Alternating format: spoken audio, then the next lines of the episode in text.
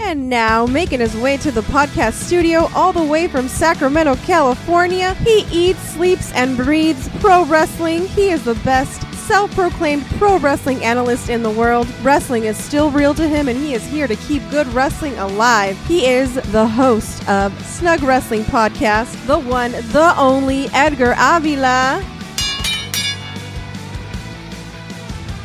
Another great Saturday of wrestling, another great episode of AEW Collision. What's up, everyone? Welcome back to Snug Wrestling. This is Edgar. Some interesting events went down at AEW Collision. We had some great tag team action at the main event. Billy Gunn is teasing a potential retirement, and Ricky Starks gets another W over CM Punk. Thanks to everyone that's been hitting me up on my socials and reaching out, and everyone that's just been listening overall. Please be sure to hit me up at Snug Wrestling on all of my socials. Twitter, Instagram, Facebook, TikTok. You guys are the best. And I love, love, love engaging with all of you. So, Ricky Starks, he won the Owen Hart Cup tournament last week by beating CM Punk. But the way that Ricky Starks beat CM Punk has some people questioning him, including Tony Schiavone. Tony Schiavone does an interview with Ricky Starks and asks the question that everyone's been talking about, which is does it matter the way that Ricky Starks had to win this match? And honestly, it doesn't. And Ricky Starks explained this very, very well in this interview with Tony Schiavone. It's plain and simple. When you're in a match like that, especially versus someone like CM Punk, you're going to do anything and everything it takes to win. If it was anyone else in Ricky Starks' position, they would have done the same too. And then Punk comes out with no music, and even Punk admits that, hey, I'm not mad at you. Hell, everyone's cheated. CM Punk says, I have cheated. And Punk says, We'll just see if you can live with the fact that you had to cheat to beat me because that's probably the only way that you could win versus me. And then walks off. Ricky Starks, while CM Punk is walking away, Ricky Starks mentions the red bag that CM Punk holds, which CM Punk hasn't really shown anyone what's really in that red bag, but I think we all know, and that's the AEW World Championship. CM Punk states that he never lost the championship and he's the real champion still. Of course, the current champion is MJF who holds the triple B, but Punk is still claiming to be the champion. So that comment Ricky Starks made about the red bag to CM Punk gets CM Punk all fired up and CM Punk gets back in the ring and asks if he wants a shot at what's in the red bag.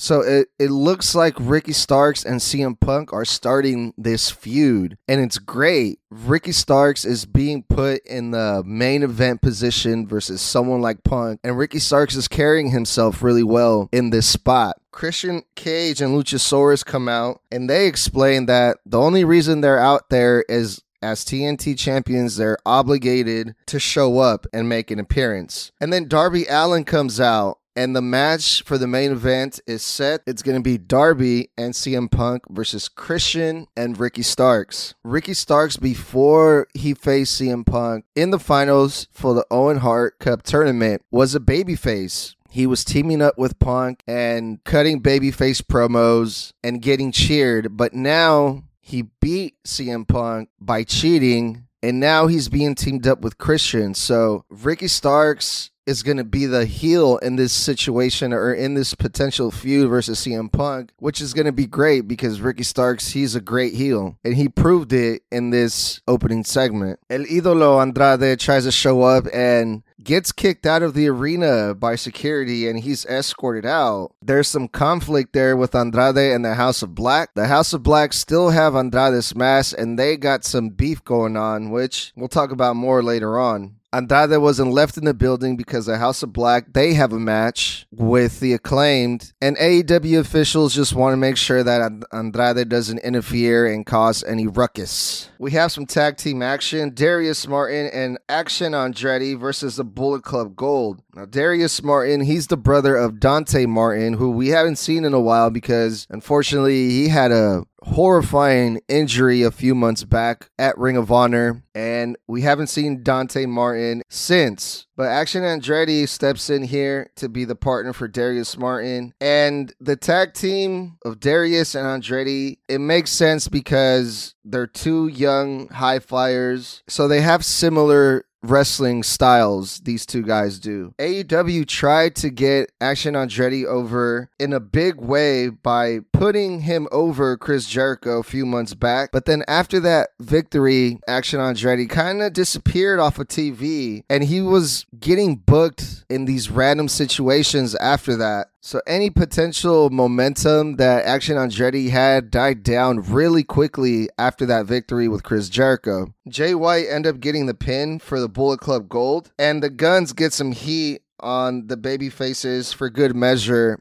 after the match. But the Bullet Club Gold, even though they lost versus FTR last week, they still looked really good. They won this match, and the Bullet Club Gold are big time players in AEW, and they're a very, very good tag team to take seriously. Miro versus Nick Comoroto. Nick Comoroto, man, this guy, he has been in AEW since the beginning. Now, I remember when AEW first started, I would see him randomly here and there, but AEW never really did anything with him. But this guy has an impressive fucking look. He is a monster and he's a good athlete. Nick Comoroto is one of the trainees of QT and QT Marshall School, and this guy's just a beast. Like, I think if AEW really put a little bit more time into Nick Comoroto can be a big time player in AEW because he really stands out just by his his presence and he, and his look. So hopefully we get to see more of Nick Comoroto in Collision because I think AEW has something good here with Nick Comoroto. This match versus Miro, it was short and sweet. Nick Comoroto, he got some good offense on Miro, but then Miro end, ended up getting the upper hand and submitted Nick Comoroto with the camel clutch. I really like this because both men are two big guys and this match was pretty even. So both guys came out looking pretty good, and the right guy won in this match. We have a six man tag match or trios match, whatever you want to call it. House of Black versus the Acclaim. Max Caster, his rap mentioned something about goth chicks, referencing, of course, Rhea Ripley, the real girlfriend of Buddy Murphy, and Buddy Murphy jump starts the match on Max Caster, and you can hear Max Caster on the on the microphone just go, "Oh shit!" And Buddy, he's my favorite in this entire House of Black group. This guy's impressive, and he can go in the ring. The Scissor Me Daddy chants are no more in AEW. It seems like that died down already. They they're not as loud anymore when it comes to the acclaimed. Unfortunately, the House of Black gets the win on Billy Gunn with a great looking spinning kick by Malachi. Buddy Murphy and Malachi Black whisper something to Billy Gunn after the match, and it seemed like a, a little sign of respect, which I thought was kind of weird by the House of Black because they're super heels. But they broke character a little bit here for Billy Gunn, who then continued to remove his boots and left his boots in the middle of the ring, which in wrestling, of course, symbolizes retirement. So Billy Gunn is teasing that he might potentially retire, which of course the fans they did not like seeing that because they were giving Billy Gunn the "you still got it" chance. The acclaim was outside of the ring looking on, and they seem upset about this whole thing too. But Billy Gunn just walked away from the acclaim, then he just walked away looking really upset. So is this the last match that we're going to see of Billy Gunn? Honestly, I don't think so. Especially in wrestling, you had people like Shawn Michaels, like Ric Flair, like Mick Foley, who've retired multiple times. The Undertaker, also one of those who ends up coming back for more. So this is the first time that I've seen Billy Gunn say or mention anything about retirement. So I don't think that this is the end for Billy Gunn. I also believe because of Billy Gunn's long history with WWE, I don't see Billy Gunn retiring in AEW. I believe if Billy Gunn's supposed to retire and get a decent farewell, it should be done in WWE. So I think Billy Gunn will go to WWE before retiring from wrestling completely. FTR, they had an interview with Tony Schiavone. They're going to be facing MJF and Adam Cole next week, July 27th on AEW Collision. And the interview with FTR, they're just as good as their their matches. These guys, they cut a great promo. They know how to get a match over. They know how to get the crowd pumped up. And this was no different. You know, Cash Wheeler mentions that MJF, we all know him. Everyone knows how he is and he mentioned the pinnacle and the fact that MJF can't be trusted and he just turns on everyone.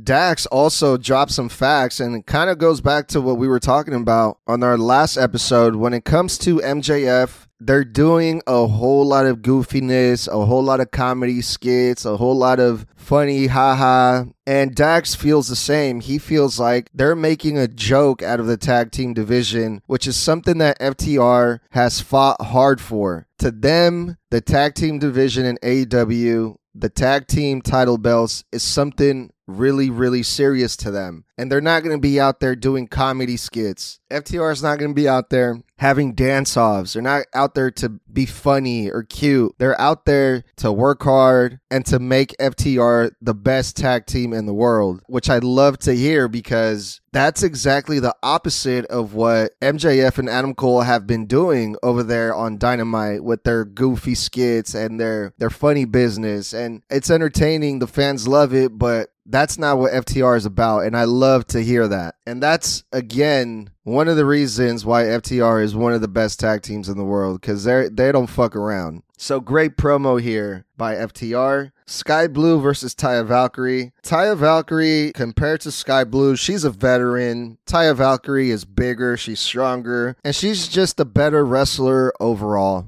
compared to Skye Blue. Taya Valkyrie ends up winning and cuts a promo on Britt, so we might get a match between those two women, which I believe should be really good. The main events the tag team match between Ricky Starks and Christian versus Punk and Darby Allin. And this is an interesting pair with Ricky Starks and Christian. I wasn't sure how this was going to play out, but it turned out to be really, really good. These four men had a great match a lot more CM Punk chants in this arena. I'm not sure what city they were in, but usually the fans are are divided, and as of late, it seems like more people have been booing CM Punk. But here, this was CM Punk town. During the match, we had some breaking news, and it was announced that Andrade is going to face Buddy in a ladder match next week on AEW Collision. I really enjoyed this match. I haven't seen Christian wrestle in a really long time. I think the last time we saw Christian wrestle was versus Jungle Boy, if I'm not mistaken. Of course, we all know that Luchasaurus technically won the TNT Championship that Christian very proudly carries around. And Christian and Ricky Starks worked really well together in this match. And man, this was such a great match. Even Darby Allin, too. Darby Allin did really well. That guy's a crazy motherfucker, man. He was doing some insane bumps like usual. Typical Darby Allin stuff. And Ricky Starks steals a win again by holding the ropes on Darby Allen, just like he did last week versus CM Punk. So Ricky Starks gets another one over on Punk in a classic heelish way. So everything about this was just great. The odd pairing with Ricky Starks and Christian worked really well. The match was great and the finish was was perfect. So I'm sure next week we're going to see a very very pissed off Punk and a very very cocky Ricky Starks which should make for some good shit. Of course, next week there's also going to be the ladder match. The tag team championships are going to be defended, and this should be another good episode of Collision. So, Collision, again, the better show in AEW, and is just continuing to blow Dynamite out the water. Even with all the craziness that they had on Dynamite with blood and guts, I still enjoyed this collision a lot more, and I hope Collision can keep this up. So until next week, we have Monday Night Raw, NXT, and so much, so much more to talk about next week. Be sure to hit me up on my socials at Snug Wrestling. We will talk to you guys soon.